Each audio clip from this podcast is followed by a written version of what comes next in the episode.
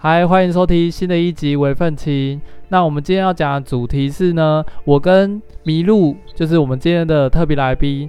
那我们已经失业一阵子了，所以呢，我们最近就很积极的在找工作或是找相关的案子。然后呢，因为麋鹿这边就是失业的时间比我长，所以他的经验就比我多，而且他撞墙经验也非常有趣。那我们今天欢迎一下麋鹿。嗨，我是麋鹿。好，那麋鹿它本身是做一个形象企业设计包装的。那麋鹿，你可以讲一下，就是你的工作内容跟范围大概到哪些东西吗？哦，其实我的主要工作内容是负责在动态的影音拍摄企划，那我会包括剪辑、后置、音乐，还有整个的风格方向。但是整体的 art direction 设定就还不是我负责，还没有办法担这个重任。所以就是在影像方面这边比较偏向就对了。对啊。那你现在目前就是已经待业多久了？其实我自己会觉得，严格来算是我已经三个半月，但前两个月我是在休息，所以我不会说我自己失业了这么久。对，因为你是自己当初愤而离职的，对不对？没错，其实我当初觉得你有点太气愤了，就是有点提太快了啦。真的，我也觉得，但是真的太气愤了，没有办法。好，你在寻找工作内容还有薪资条件，你可不可以大概形容一下？哦，这次就是一个新的奇幻旅程。好，怎么说？嗯，你知道我刚离开公司的时候，就觉得意气风发，未来充满了希望。是，但实际上开始出去面试之后，就薪水你可能会，我想一次跳个五千，但开开开开，发现哎、欸，其实这市场可供给你的薪资其实没有这么高，大概给你四十就就很偷笑了。不然就是说，刚刚前面有提到我的专长是影像，可是台湾的市场需求大部分是落在平面设计。那就显得很尴尬了。等到面试大概一个月之后，才发现，哎，好像跟我想的不太一样。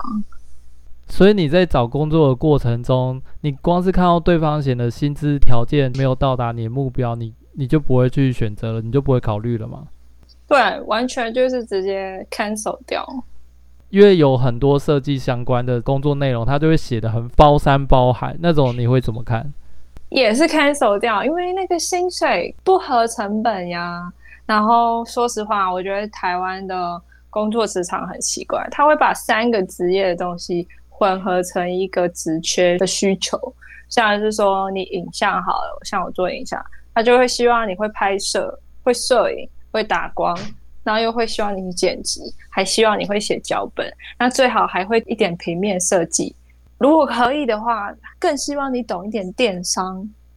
是啊，我知道啊，因为我每次都觉得他开的条件基本上，如果我都会的话，我就自己开公司当老板了。我还需要出来找工作。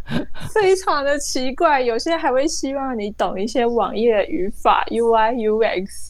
对，对，对，这真的是太神奇了。但是你真的去面试的时候，他是列在加分项吧？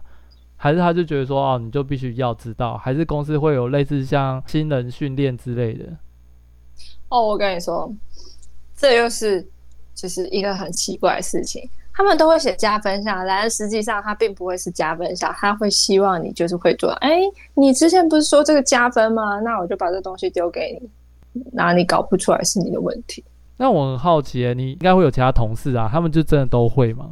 其实是会成 base 在先来后到。假如说这个部门里面你是最后一个应征的设计，那很抱歉，你就是要会这么多，因为其他人可以把工作都丢给你。不是，我是说，如果他们公司已经有他们自己原本的设计了，然后他那个设计真的都会吗？这些东西？基本上当然是不可能啊。但是就像我刚刚说的。你比较晚到，所以他会把东西丢给你。那不会的东西，他责任也会丢出来都给你。这就是职场文化。你说他就是会变成说，因为你比较晚到，所以就变成说你什么都要会，但是反而原本的那个设计师，他只要就是专注在他设计平面或者设计影视这一块。没错，没错，是吗？这个我就不知道了，因为目前好像还没有去找纯设计的工作。对，因为通常设计部门也不大，嗯，通常这可能就要看公司，一两个。那你都没有想说要去找比较大型企业的工作？那这样他们的设计会很纯啊？很纯啊，但是公司文化非常神奇。这么说？哦，我跟你说，我最近去面试一间非常大的旅行社，有上市有上柜。它的设计是很纯，工作真的是非常单纯。可是它的企业文化很奇怪，就是可能譬如说做一些其他事，譬如说像是你要去跑业务啊，或者是听那他们的总监精神喊话，每天早上去开会。你说比较军事化管理吧？对，他们的就是很军事化管理。哦，其实这件事情也是我一个很 care 的点呢，因为我自己之前也曾经去灿坤打过工，然后我就发现他们灿坤真的有一个非常明确的部队管理，就是早上可能八点就是公司要先集合大家，然后去精神喊话，然后去喊每个人目标跟业绩达标的精湛喊话，就是说啊，我今天一定可以完成啊，怎么样怎么样，就是类类似像这样。然后就是每每两个小时、三个小时要回报一次，就是你现在目前的状况还是干嘛的？对对对，然后然后晚上以后又还有什么什么大会检讨还是什么的，然后就检讨说，哎，为什么你今天没有达标之类的？对啊，你知道我刚入职第一天，他还跟我说，哦，就是如果业务业绩没有达标是要扣薪水的，因为这是你欠公司的。我那时候心里就在想，哇，还好我不是业务，跟我没有关系。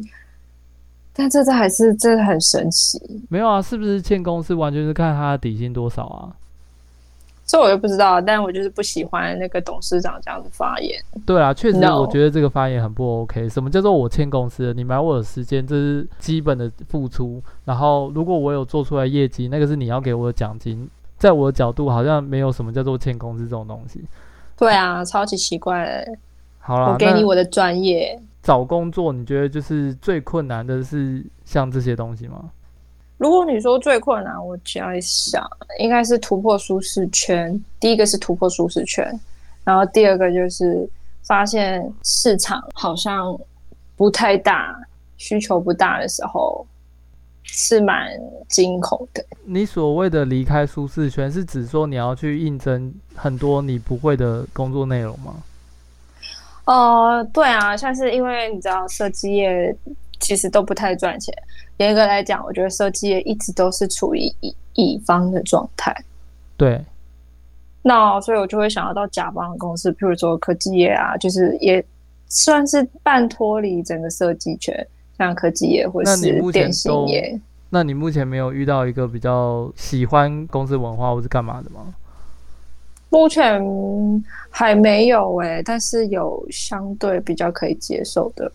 嗯，在这个三个半月的心路历程之后，哦，我知道，因为你之前就会有跟我说，哦，有面试这几家，可是你在考虑，然后过个呃两三天、三四天，就说啊，你当初应该答应的。对，真的是人生就是不断选择啊！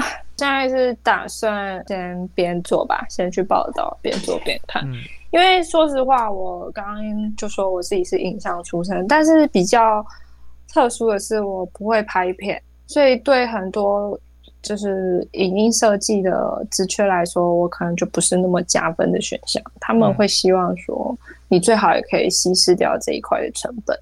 他拍片的部分，你觉得难在哪里？会你会不知道他的要求啊，而且像是我朋友，他一开始有，他也是在服饰业，他在应征面试的时候就跟对方老板说会我会拍片，结果他，但是他实际上是不会拍片的人，嗯，那后来变成说好啊，既然老板就说你会拍片的话，那就让你拍行路好了，呃，动态的影片也你拍好了。拍是没问题啊，谁都会按快门，但拍出来的东西不好看，他就一直被老板嫌，然后一直加班，这太惨了。可是如果是这样的话，我觉得可以事后再跟老板反映说，哦，看老板到底是要让他多磨练，还是要让他去受训，还是要再多请一个摄影师，我觉得这都是可以再讨论的啊。我觉得他如果不会去跟老板沟通的话，就会像你讲，他就会一直需要加班做到死。对啊，不过很多时候就是成本问题啊。嗯，因为他自己本身应该还是会设计，所以他设计这一块应该没有很长被老板退或是干嘛的。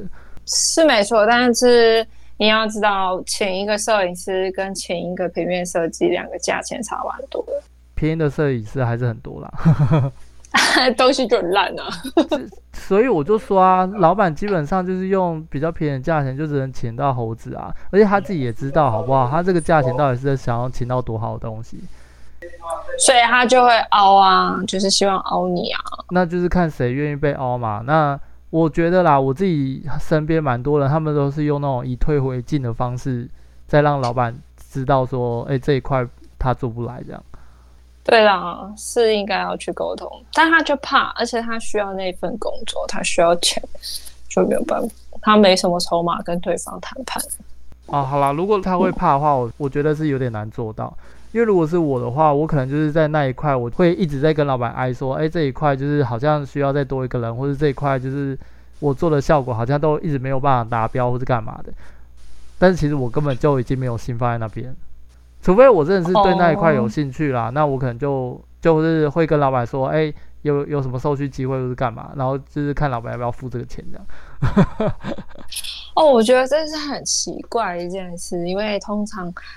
去学新技能会是你员工自己不断进取的责任之一，但如果你不去，就是公司不给你说员工的教育，嗯，那在未来做专案接专案的时候，突然需要这样的技术的时候，老板又回过头来说，为什么我们做不到？为什么你不会之类的？这个我觉得这是一个很模糊的事情。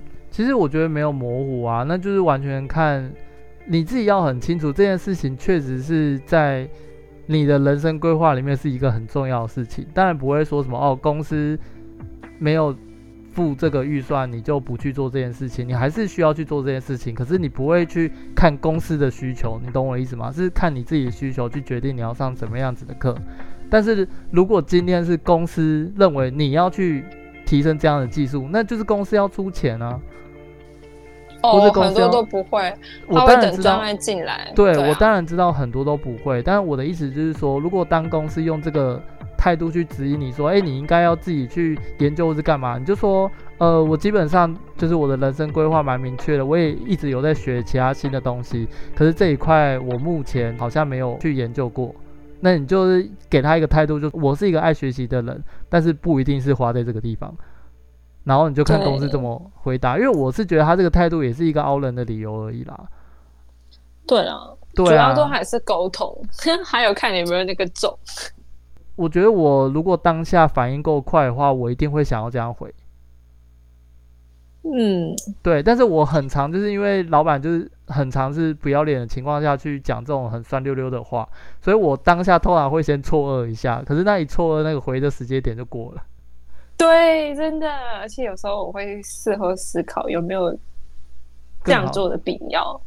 当下如果有想到，我是一定会去反击的，但是就是很常是没想到的。通常我会等让子弹飞一下，可能我们好，我们就先跑一个专案，但是等到快交稿的时候，东西做不出来，或是比他预期的久的时候，再跟他说为什么，那你需要做什么，这时候比较容易成功。嗯、基本上，我觉得也不用到那个时间，应该老板自己就会知道效果可能不一定会达到了啦。我觉得，对，但是他通常会希望看看你到底可以做到什么程度。如果可以省，那就太棒了；如果不行的话，他只好硬着头皮升级喽。哦，对啊，对啊，一定都是这样的啊。因为基本上，像我在前公司的话，老板也会给我一些很明显让我测试东西，但其实我当时是很乐意去测的啊，因为。第一个，我也没有特别为了这个东西去去上什么课还是干嘛的，所以我就觉得说，反正我就先试着做。那如果真的客户过关或者是老板过关的话，那对我来讲也算是多一个筹码啊。如果没过关的话，那顶多老板要自己想办法，就是他不会把一定要做到这件事情压在我身上啊。其实，因为他其实也是保持着测试的心情。对啊，两手策略。那你在找工作的过程中，有没有遇到什么你觉得很眨眼，或是怎么会这样子的？譬如说工作或者是面试情况这样。有第一个，我觉得超傻眼的是，人资搞不好也有业绩的需求。像有些有些人资可能会就是打给你说，哎、欸、呃，就是希望你可以来面试，但是其实你自己心里知道没有很适合这个工作职位，却接到他的电话。实际上，等到跟他聊完之后，因为会有一面、二面嘛。嗯、等到跟主管面试的时候，主管就一脸“你是谁？你在哪？你怎么会来面试？你怎么什么都没有了准备的那种状态？你真的知道你在做什么吗？还有我们公司是做什么吗？”嗯，的时候，那个场面其实真的是蛮尴尬的。呃，我觉得那时候就觉得啊。我好像被人资坑了，而且这不是一两间，真的是蛮多间的。你觉得大公司会这样，还是小公司偏多？大公司、小公司都有。像我去面试过，嗯、呃，科技的，就是比较线上的教育业，也有一些就是，嗯，三 D 的做三 D 的科技业，嗯，呃，还有一些就是电信业，这真的很尴尬，也很困扰。如果不适合，就不要打电话来啊。这真的很浪费时间。就我知道，蛮多老板会给人资 KPI，就是当他开出一个职缺的时候，他会跟人资讲说，你每天要打几通电话，你要约几个人来面试，这样。但这根本没有意义啊。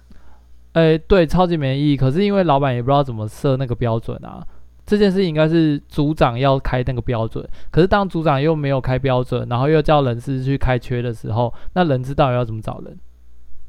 对。而且有些是，其实主管不是很会面试，他只是叫你来，然后练习他的面试经验。因为实际在对谈的过程中，就会发现，其实这个主管根本不知道他自己在讲什么，或者是他需要什么样的人，甚至是他可能连你的专业技能，还有公司需要什么都不是很清楚。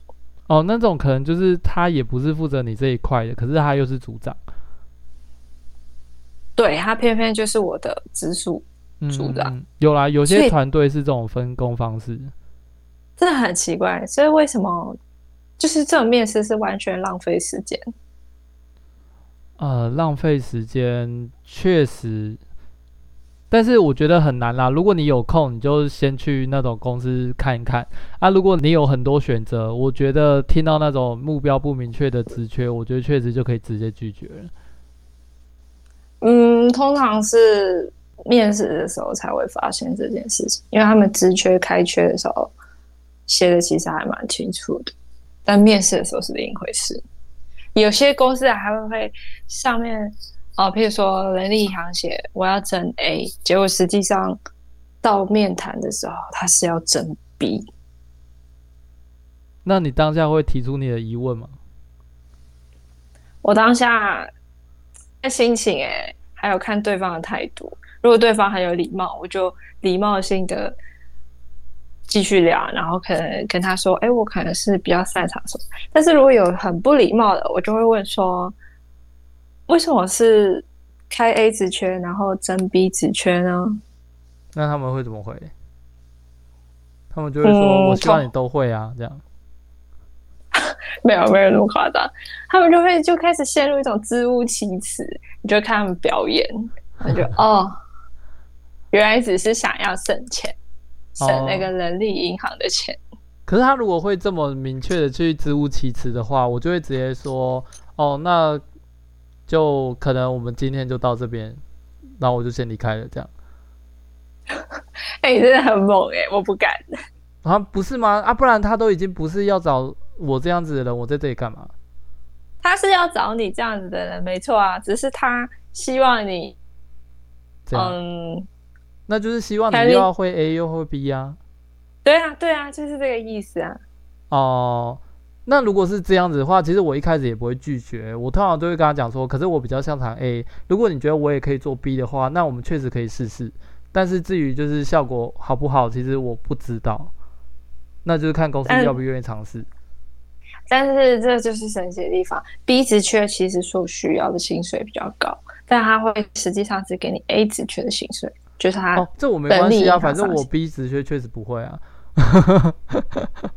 但是如果是这种情况下，我可能会先跟对方就是问福利，就是譬如说啊，公司的加班文，哎、欸，加班文化跟加班制度怎么算这样？哦哦，对啦，通常我就会等到二面或是跟人资的时候讲。嗯，那我觉得可，可是刚刚工作，嗯，对啊，可是工作内容会是你跟主管，所以通常你会觉得在跟人资聊的时候，一切都还 OK，可是跟主管聊的时候发现，哎，怎么会是这样？可是也不是每家公司都有二面啊。对啊，对啊，所以你没办法知道有没有二面这种东西啊。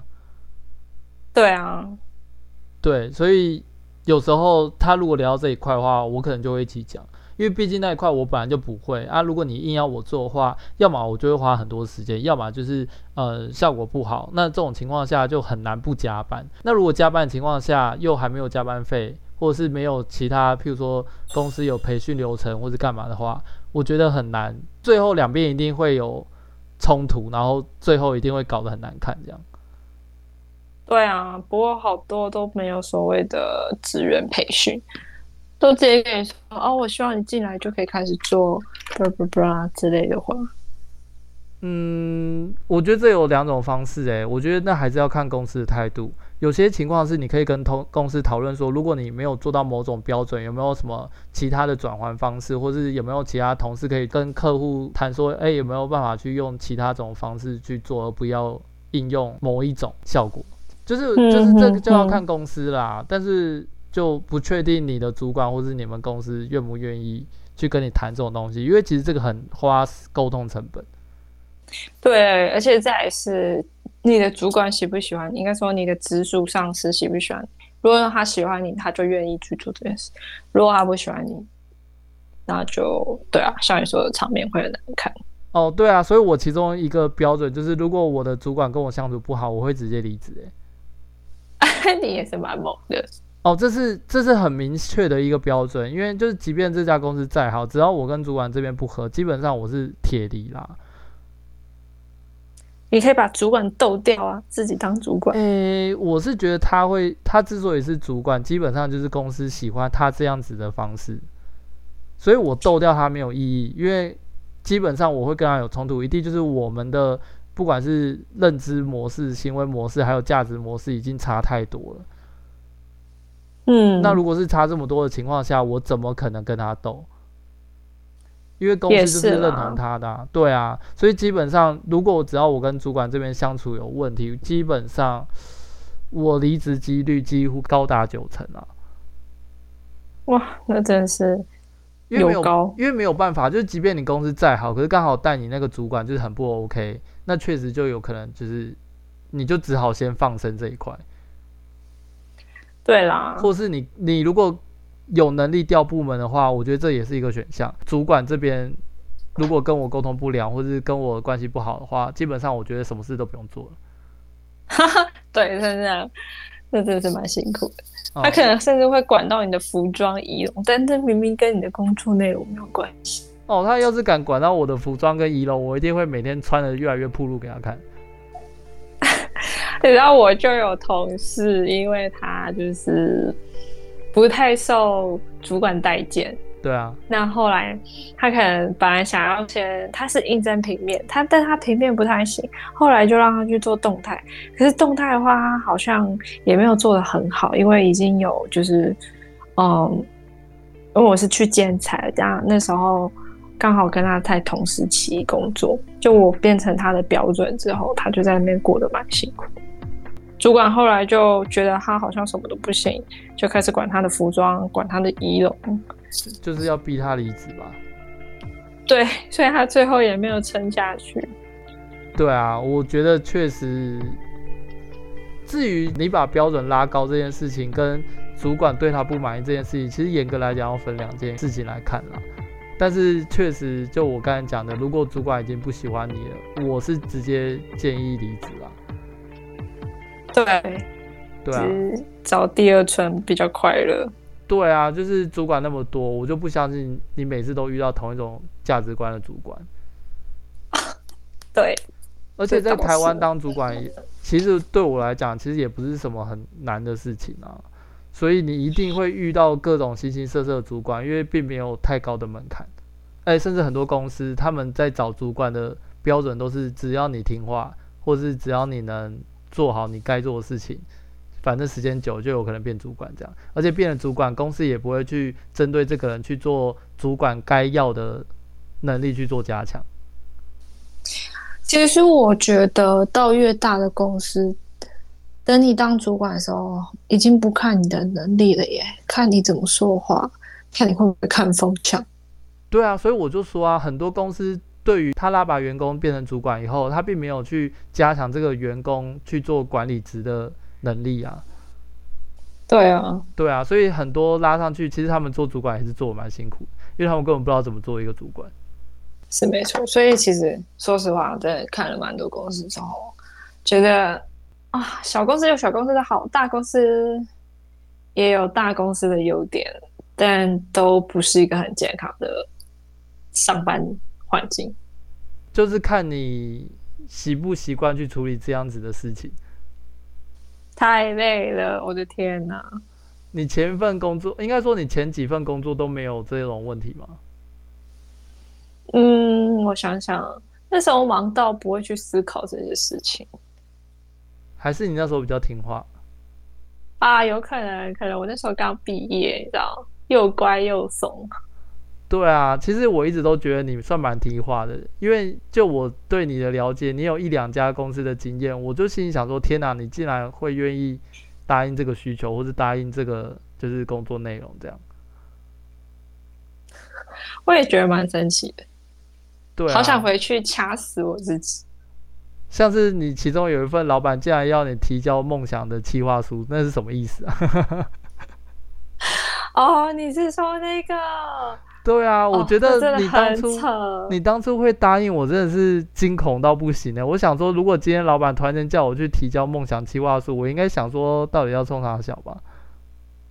对，我那但我那时候居然很认真的拉了一个 Excel 表，认真规划。写我可能一进去一个月要做什么，两个月做什么，一年之后要做什么。这实际上我根本没有待满一年。先别看有没有待一年啊，就是如果主管逼我写，我也知道那个东西就是他只是想看而已啊。那至于我那是不是真的我的规划，我觉得那是另一件事情啊。我可能会随便写个敷衍他啦，我不会像你这么认真。可是你那时候跟我讨论的时候，你是抱持着认真跟压力的态度在跟我讨论这件事情，然后我就觉得很蛮有趣的。哦，我真的觉得，说实话，真的是不能只有念书，不能只有搞设计，呃，人情世故还是要懂一点，格局大一点，会让你的人生快乐很多。哎，我觉得这种东西哈，格局这种东西，其实还是要花钱去看世面，好不好？你如果都没有，真的，你如果都没有出过国，或是没有做过很多事情的话，我觉得你也很难去培训这一块啊。那有些人可能从从小家里经商，他可能从小就是大概五六岁的时候就要接待家里的客人，他可能就很会这种东西了。对啊，他可能马上就知道他的目的。对啊，那像我们这种读设计的，就是与世无争的，我觉得要培养这一块，我觉得。有时候啦，就是等你意识到很重要的时候，已经都已经三十岁了这样。是啊，或者是你跌跌撞撞，才发现哦，原来事情是这样运作的。那你觉得你的困境是一个普遍的问题吗？我在想，可能以我这个年纪，我大概二十八到三十二区间，这样可以吗？好，可以。我觉得大概这个辈分、这个年纪的人比较会有一个状况，或是以上，就是。比较不会去思考自己要什么，还有我们可能比较会走一步算一步，比较没有长远的规划。那在自己的自我 present 啊，行销贩售自己的功力也不是很好。那这样子的人投入到市场跟社会里面的时候，最终会变成被管理的角色。那我们又会不甘于就是被管理，我就觉得很不公平。但没有办法，就是你就是没有办法突破这个现况。其实我并不觉得这个是你刚才讲那个 range 才会发生的事情呢、欸。就是你刚才讲这个 range，基本上我觉得可能从二十岁到五六十岁的人都有一样的问题哦。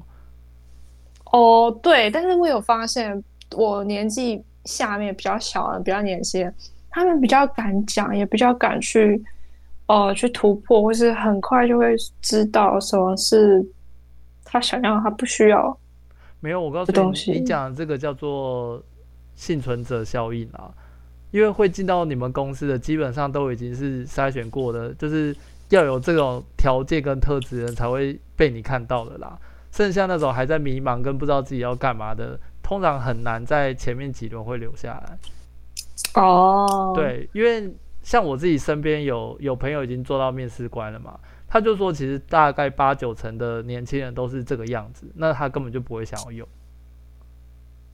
啊、哦，说到他不会想要用，其实我觉得很奇怪，就是，嗯、呃，他当初也是那个角色，嗯。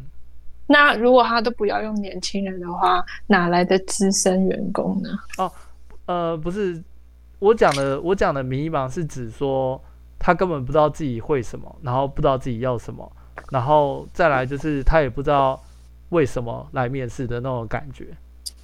哦，对，但是如果他是保持着，就是譬如说，哎，我觉得我可以来这边学到东西，或是干嘛，就是总之他还至少是有一个想法或是目的的。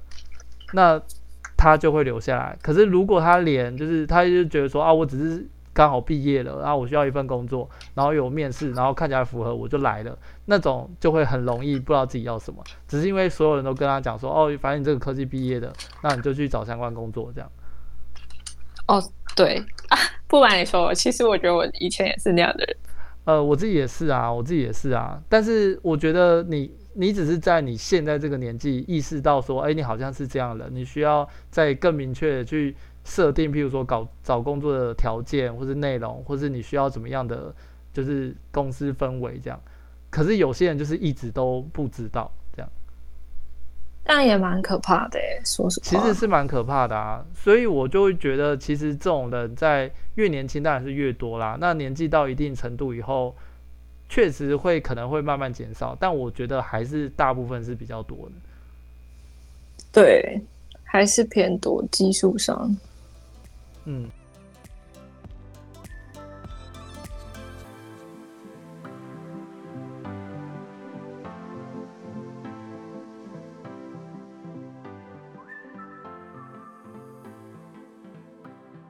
像我前几天去面试了一间也是服饰品牌。嗯、那我出社会的时候，我去当别人的伴娘。那我买他们家衣服，质感很好，所以我对那间公司印象还不错。想说哦，去面试看看，也去聊看看，或有没有机会之类。嗯。然后等到我到那间公司的时候，呃，一般公司都会有个自式履历表，我就填。我大概填资料花了十五分钟。那填填填填到一半，突然看到血型栏，怎么会有这种东西？这这是我我没有要自夸，三个半月里面，我大概面试了快三十家的公司，其中也有非常大的公司，嗯，上市上柜或是资本好几亿那种，但是从来没有一间公司要我填血型。其实我那一当下就觉得很错愕，这到底是什么东西？那写写写写家人的部分，通常你也不需要写的很直接，或是你不写，他们也不会怎么样。对。但我但我拿给那个人资或是会计部长的时候，他就说：“哎，这个家人栏我们要填清楚哦，因为是直接 under 在总经理啊、老板底下的，所以希望你填清楚一点。”我当下就很傻眼，这跟我的工作内容还有你们应征人有关系吗？但我还是写了啦。然后接下来就是聊了一下，呃，很基本的问题，比如说你住哪啊，通勤时间啊，还有你以前的工作经验，为什么要就是离职？嗯，但是这个过程聊不到一分钟，他们老板就下来，是一个老头，大概七十到七十五岁吧，我觉得。嗯他第一个就问说：“哎，你会不会用 Mac？” 啊，其实刚刚还有发生一件事情是，那个人资突然要我上机测试，可是，在他们的应征网页上并没有说要上机，上机就算了，他他也没有说他们是用哪一家系统。那然后又给了一个非常烂、非常难用的那个 Magic Mouse 苹果的滑鼠，嗯，这这完全不能用啊，这很难用，很难操作。嗯，后来他可能看我就是操作不太顺利，所以就速速的结束了上机。但上期内容其实说出来就是他希望我帮他描图，做一张免费的图，让他可以马上用。嗯，那他就回答那个老板说：“哦，他的操作不太顺。”结果他老板就直接等于说：“我不会用 Mac。”拜托，这真的很奇怪。我前一间公司用了四点五四年多的 Mac，你觉得我不会用吗？那他就翻过来又看到薪水了，说：“哎，你开这么高哦，你有什么价值？”哦，我当下真的听得很生气，就是你怎么可以这么没有礼貌？你也不问问我会什么？那我就是跟他说，我擅长拍摄、企划、影音风格之类的。那他说：“哦，那可是你不会用 Mac。”我就很生气，我就直接跟他说：“但我前公司用了那么久，你觉得我不会用 Mac 吗？”他当下就立刻回我说：“那我们再联络好了，保持联络。”那我就被人资请出去。听起来就是个鸡巴人啊！对啊，你知道填资料十五分钟，面试过程不到三分钟就结束了。我当下真的很傻眼。先撇开面试过程是不是三分钟啦？就是你们这中间有蛮多。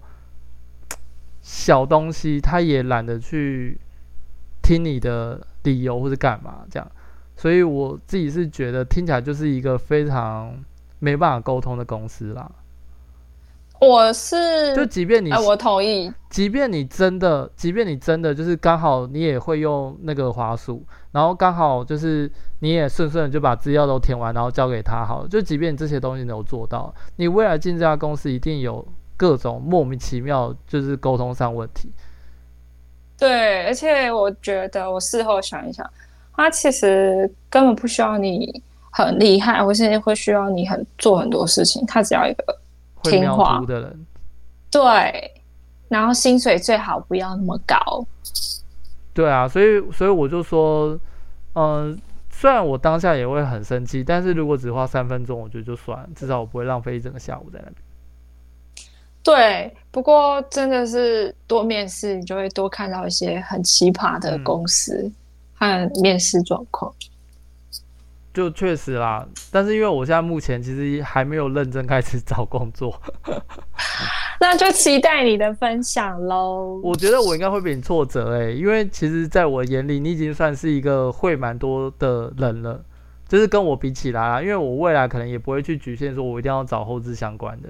可是就会变成说，如果我要跟你走一样，就是像这样到处去面试的情况下，我觉得我碰壁机会应该会比你多非常多。其实面试啊，我刚刚忘了讲，我觉得因为我放三个半月了嘛，对，其实前两个月你会觉得还好，还是充满希望，但是到第三个月的时候，你可能会有点焦虑，还有就是你可能会一直，如果你幸运的话，你会马上找到你理想的工作，可是如果你比较没有那么幸运的话，你可能就会开始自我怀疑哦，还有你的价值，因为在不断的面试过程中，你可能会觉得，哎，我可能什么都怎么会的这么少？呃，我可能是不是真的有这么差？因为你可能投了好多履历，才一两个回复这样。哎，其实我没有这个问题，我觉得我没有这个问题，是因为我很早就知道这件事。真的吗？我其实后面的时候会比较有点焦虑，耶，就是。我因为我对我自己的作品很有信心，但没有想到就是跟我预期落差很大，这就是问题啊！我对我自己的能力是没信心的啊，你怎么会对自己能力这么有信心？没有啦，就是要有自信。可是因为我自己知道这个设计产业就是这样子，即便你再厉害再厉害，你只要后面没有一个人帮你背书。我讲后面一个人，就譬如说，呃，今天有。什么某一家很大家的设计公司去让你挂名说，哎，你就是我们这边的，就是品牌设计师。只要没有做到这种程度，我觉得不会有人看得起你啦。哦，我跟你讲，这也不是这样讲。我之前就面试了一个科技呃线上平台的教育网，对，它其实蛮大家，但是说实话，我还是老话一句，我对我的作品很有信心。对我的软体操作也很有信心，但我不见得会 UI UX，但我也说了，我想要跨出舒适圈。可是那个他们的行销组长讲话超客气，他根本不 care，就是你会什么东西，你在过去经验辉不辉煌，他就是一直洗你的脸。不是啊，所以我就说啊，你只要背后没有做过，可能某个，譬如说什么，哎、我之前是 Nike 的什么什么专案设计总监之类，你只要不是这种头衔，我觉得大家就会觉得，哦，那你设计能多厉害？反正就做做，就按个花束而已，谁不会这样？对啊，他们这样很失礼耶。就这种事情我知道啊，因为设计这种东西就是没有标准啊。他要是喜欢你，他就觉得你是个很厉害的设计师啊。他要是不喜欢你，你的设计就跟垃圾一样烂啊。对，这件事情我在大学就知道了啦。所以我当初在找工作的时候，我本身就没有抱那么大的期望，然后薪水我也没有抱太大的期望。这就是为什么我去面试的时候，其实我一直都不会觉得什么什么哦很失落或者干嘛。看，看来你比我看的还透彻哎，但是 是不是应该多跟你聊聊？没有，但是我还是会觉得就是啊，怎么这个市场这么的不好？但是我并不会因为这样子就觉得说，哦，会不会是我很自我怀疑这样？就我就不会，就是确实是我能力不够好，但是真的有说什么不好到不值这个钱吗？我觉得那是两回事。因为这个市场就是太多人在设计这一块竞争，因为毕竟很多人就是你不给他钱，他都愿意做设计这样。哦，对啊，你前几天贴给我的那个贴文真是太吓死人了。对啊，所以我就说，就是这么多人去竞争的情况下，会有很多人用低薪去跟你竞争，所以你的薪水根本就没办法往上开。对，反正结论就是，嗯，做设计真的很辛苦，要想清楚。再踏入这个行业，可是设计的范围太广了啦，很多他不是做设计相关的，等到他真的被 offer 那个职业的时候，他还是会需要多多少少碰一点设计啊。像呃有些做那个什么城市设计师的，他们做做做，然后他们就发现他们自己好像慢慢开始要走设计相关的东西。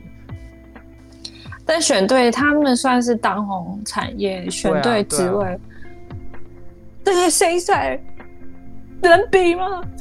对啦，是没错，是没错。我只是说，所以读就是纯粹读设计这一块的人，竞争就会变得非常的强。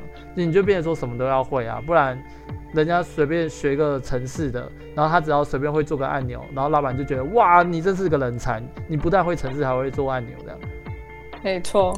对啊，可是我们做设计的，我们即便做出了按钮，可是我们不会写程式，你就被他批得一文不值啊！说啊，你只会设计一个按钮啊，可是你不会写程式嘛？这样。对啊，还设计的那么丑。对啊，可是问题是按钮丑不丑这件事情，我跟连工程师都可以下来批评你说，哎，你设计的按钮就是怎么都没有点击率，或是你设计的 banner 没有那个商业效果这样，然后说你到底会不会设计？就是连工程师都可以去质疑你设计很烂这样。对啊，因为我跟你讲，现在电商化真的是大家进入一个大评评时代，谁都可以评论你的东西，但是他不一定要会做。主要是因为他是看数据说话，可是你真的说点击率高的那些图片，真的是因为它的设计很棒吗？并不是啊，只是因为它的设计就是可能很突兀，或是很显眼，或是可能超级特立独行。那特立独行一定是一个好设计吗？在设计师眼里，一定不是啊。可是，在数据上面就是比较好看的。对啊，这就是一个新的。对，可是他们就把这个东西当做设计标准，然后这个东西对他们来讲就是一个可能是 UI U 差的范畴了，这样。对啊。对，然后他们就会认为说你不会 UI U 差所以你是个烂设计师。啊，还有你的点击率不高，所以你是个烂设计师。对，大概就是这样。所以我是觉得，就是现在去竞争设计师真的是很难。我觉得你真正如果要走这一块情况下，变成说你同时可能还要去呃很敏感去研究可能市场的导向跟那个 Google 的搜寻的规范规范之类的。什么怎么下标啊，然后怎么 怎么下标，还有那数据分析、啊，对对，数据分析这这一类就会变得很复杂。然后因为现在的东西都已经太太细致化了，所以我是觉得，如果想要走设计的朋友，可能要多跟在这个在哎、欸，多跟在已经设计圈打滚的长辈们，就是稍微聊聊对，稍微聊个天。然后你要确，你要明确是哪个设计哦，因为每个产业的设计师可能他们都有不同产业要理解的重点。哦、期待我是不用像你这么的困苦啦，因为如果我真的没有找到什么太好的工作，我就在苗栗随便找一份三万块的工作这样。我觉得是我太挑了啦，就是太理想，要求工作环境，要求薪资福利，要求同事。其实我也会要求、啊、要求产业，我也会要求啊，因为。我的我个性比你难相处非常多啊，所以如果我不要求这个东西，我会活不下去啊。不会啊，我觉得其实你的东西很厉害，这我现在看你的作品真的很就只有在后置产业而已，好吗？够了啦，不够啊！问题是后置产业现在的状况，我现在是有点心灰意冷啦，所以我现在没有一定要走后置产业。除非我就是未来可以找到国外工作或者是其他的，不然我觉得在台湾后置产业的状况，我觉得没这么理想啦。在台湾设计业也没有很理想，所以你只能独对产业。所以我没有一定要走设计啊，你你有懂我的意思吗？懂啊，懂啊，对啊，只是跟各位来宾啊、呃，各位听众说。哦，也对啦，对对对对。那你目前给有给自己什么样的？就是目标，或者是你现在目前怎么去突破现在的困境？嗯，说实话，我觉得，哦、呃，我的筹码不多，因为我真的只会做设计，我也就是不会拍片。嗯那，嗯，但其实我是想往，呃，art director 的方向走。可是台湾市场很小，太小了，它真的是几乎是以平面为需求大众。嗯。所以，如果我想要往上爬的话，在台湾的这个市场里面往上爬的话，那我可能就是要懂更多，比如说平面设计，比如说很多东西，甚至是拍摄啊、呃，摄影师啊这些，就是很多哩哩扣扣的东西都要懂。要啊，另一个方法就是因为，呃，去加强的语言突破，然后到看有没有机会去国外吧。可是，就我知道，我觉得你的英文应该算是可以直接到国外的吧？嗯，我觉得不够足以沟通，哎，他们可能沟通成本太高了。哦，那如果你要你自己也去过加拿大啊，嗯，你也知道啊。因为在我看来，你的英文程度一定是比我好到，如果你今天跟我在那个处境，你一定是可以用英文去跟他们沟通。对，但是因为我已经不是做后置的合成，嗯，那个沟通的比重可能对啦。如果你今天是要做 director 的话，对啊，或是甚至是做平面设计，他可能会也会更希望我可以沟通的精确一点、快速一点、有效一点。可是就我知道，如果你要做 art director，其实你自己反而是要自己先有额外的计划，欸，对，这也是我觉得我蛮欠缺的一部分。因为公司不会在你没有任何作品集之前就让你担任 art director 这种事情。对啊，我最近也有发现，就是我之前虽然都有做执行的工作，但是企划的工作这一块，我前老板握得很紧，所以说实话，我根本没什么参与到那一块。现在想一想，但是就我知道，如果目前台湾需求的 art director 其实都还是需要摄影哦。对啊，对，所以那如果不然就是有配合的摄影师。没有没有，我觉得通常你有配合摄影师也也爬不上去，除非你真的跟这个摄影师是真的绑在一起。这、嗯、样是这样的话，你们就会变成是成立工作室的。对啊，对，就是还有好多东西要想。应该说这个是。两种不同的选择，你如果是不想要碰那一块，你要跟摄影师合作，那你就确实要一直跟他绑定，因为变成说你的所有作品都会是跟他是同个 level 的这样。那一旦就是他走掉或是怎么样的话，那你的 level 要么就是可能下降一阶，要么就是你要找到同样 level 继续跟你合作。对啊，对啊。可是我觉得以这样的风险上有点大，所以。要么就是你现在就开始去学相关的，然后累积在公司里面的作品集这样，不然我觉得你如果要跑到 art director 这一块，好像有点避不掉，在台湾啦，在台湾我觉得避不掉。对啊，嗯、还有就是，其实 Art Director 还有蛮多东西要翻哦，妆法啊，可能设风格设定啊，灯光啊这些。嗯，那你现在目前就是接案的内容大概是哪些？目前先是以修图剪片为主，至于品牌企划真的是比较少，比较少有这个机会啊，因为预算通常品牌的预算都不高啊。那你自己有在经营，就是譬如说，呃，你自己的个人网站或是 IG 形象之类的东西吗？哦，我有自己的个人作品网页，但 IG 的话这部分还没有。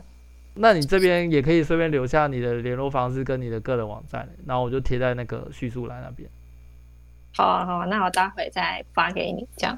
好啊，好，那所以我们最后结论就是要走设计的，请三思。除非你真的是确定你这一辈子都不愁吃穿，然后不用看人脸色，不然就是你家有钱，赶快把你送去国外。嗯、呃，那可能要非常有钱，因为如果你只是普通家庭，就是小康，你一年可以拿个三四百万的，我觉得那都还不够哦。那现在交给听众们自己去烦恼。对对对对对，好，那我们今天就先到这边。OK，感谢感谢酸菜，感谢麋鹿，谢谢，拜拜。